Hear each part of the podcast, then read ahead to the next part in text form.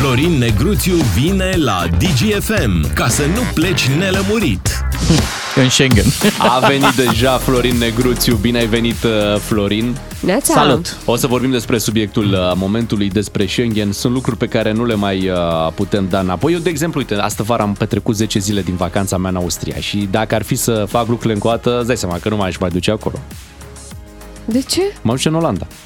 Că Normal, cu cu pentru- prieteni, pentru- adevărații noștri prieteni. Așa este. Uh, e și un banc acum, se întreabă și că la un post de radio este supărată Austria pe România?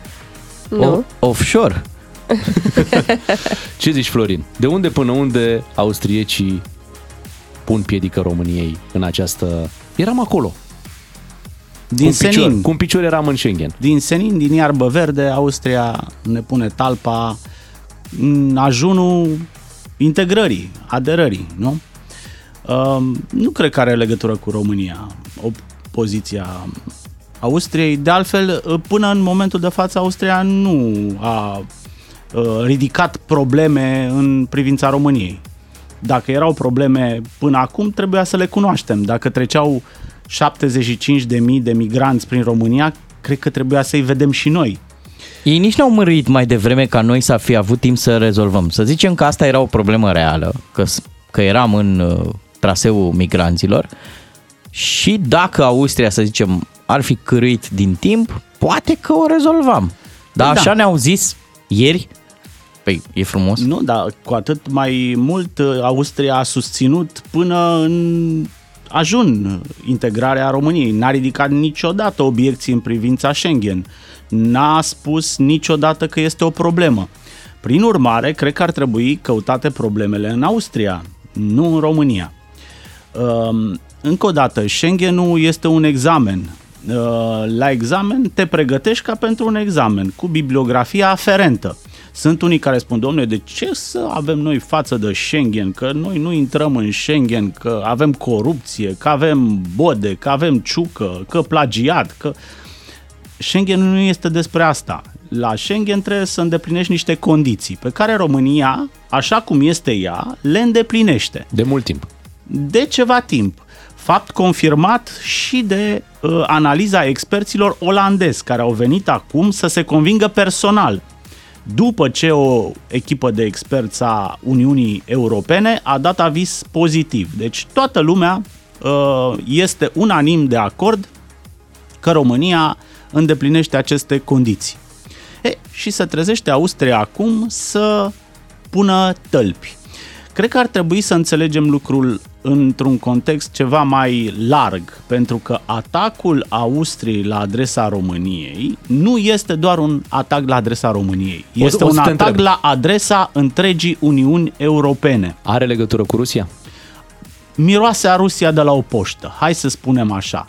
Pentru că Rusia se bucură maxim de uh, lipsa de coeziune europeană, la fel cum se bucură maxim de vetoul pe care uh, Ungaria l-a dat împotriva pachetului de asistență financiară pentru Ucraina. Deci toată lumea a votat pentru acest pachet de asistență financiară pentru Ucraina, în afară de Victor Orban, marele amic al lui Vladimir Putin. Austria este în aceeași barcă a fanilor lui Vladimir Putin. Cancelarul austriac, care acum este foarte profesoral cu România, țineți minte, în vară a fugit la Moscova să-i ceară gaze ieftine lui Vladimir Putin. Cred că opoziția Austriei în momentul ăsta este un atac direct la adresa coeziunii europene și cred că după acest episod chiar ar trebui să discutăm serios despre felul în care aceste două țări joacă în interiorul Uniunii Europene, dar cu sufletul la Moscova. Da? M- Măcar Austria nu e în NATO. Păi atât ar mai fi trebuit, știi? Asta ar mai fi trebuit să Da, e jucată fie și până la NATO. final? Cât Asta să se mai e, poate s-a- întâmpla azi vreo minune?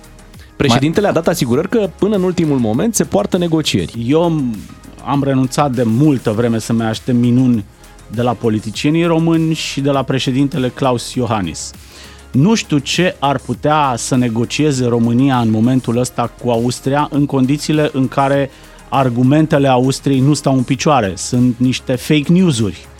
Uh, ei își motivează opoziția pe faptul că au intrat niște uh, zeci de mii, o sută de mii de imigranți în Austria, chipurile prin România. Dacă ei ar- ar fi trecut prin România încă o dată, ar fi trebuit unul la mână să-i vedem și noi, și nu i-a văzut nimeni, a doua la mână să fi sărit peste Ungaria. Nu?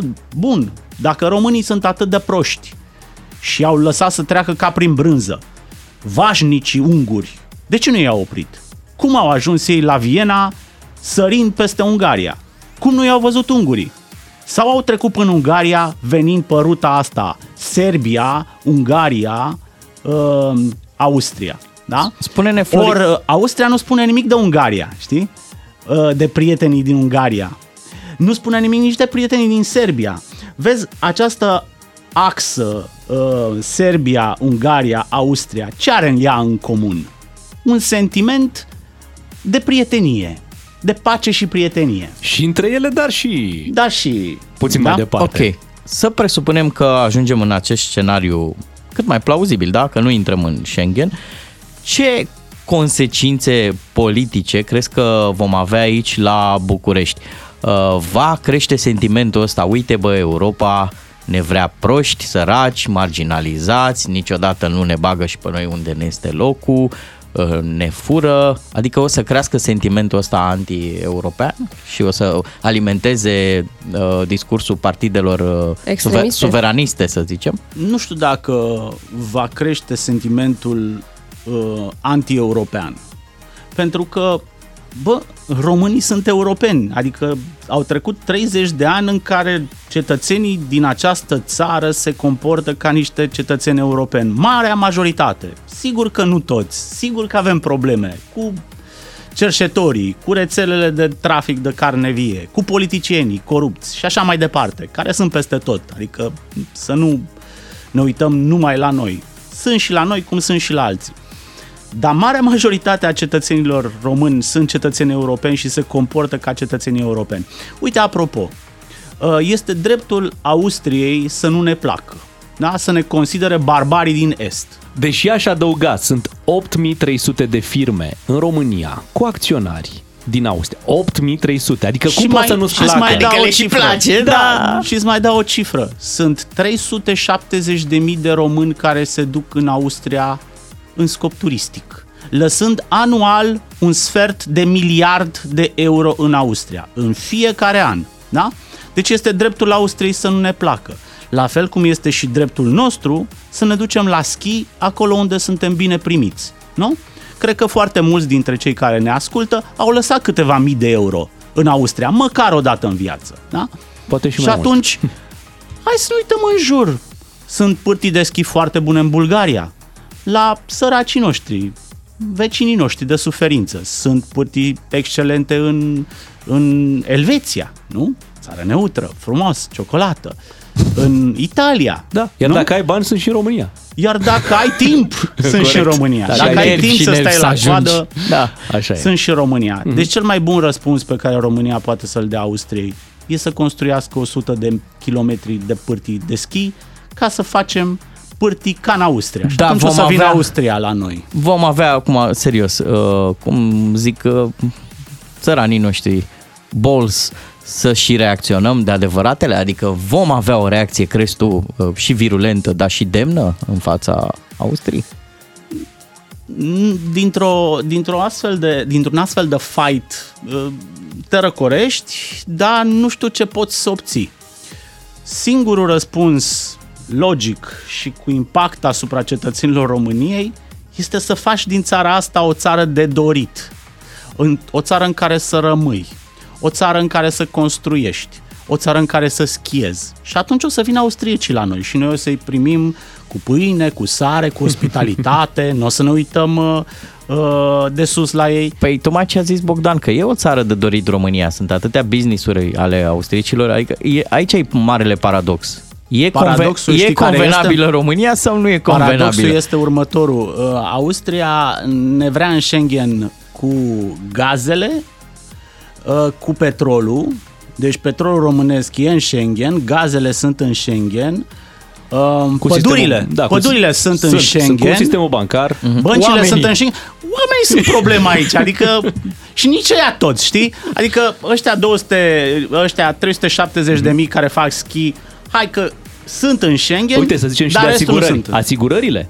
Da. Piața de asigurări. Piața de asigurări, avem trei jucători mari, da, Austrieci. care sunt Facem de la haz de necaz, Viena, dar da? poziția Austriei este de data asta abuzivă, este inamicală și este uh, profund, profund nocivă Păi, pentru și- Stai așa, pentru și acum Europa. scuză-mă, și unde sunt prietenii României? Franța, Germania, marii noștri aliați, axa binelui, uh, partenerii noștri strategic. Adică dacă, să zicem, ne face Austria această nedreptate, nu există niciun alt mare uh, jucător european să-i zic Austriei, băi, Din Austria, păcate sau din fericire se joacă după reguli. Regulile nu ne convin în momentul ăsta pentru că orice țară care are niște probleme interne poate să-ți blocheze un proiect european major printr-un veto, pentru că aici deciziile se iau în unanimitate. Păi da- dacă nu o face Și pe argumente? Păi și nu trebuie să dea argumente Și nici explicații. uh, și nici explicații, da? Pentru că argumentele sunt ilogice.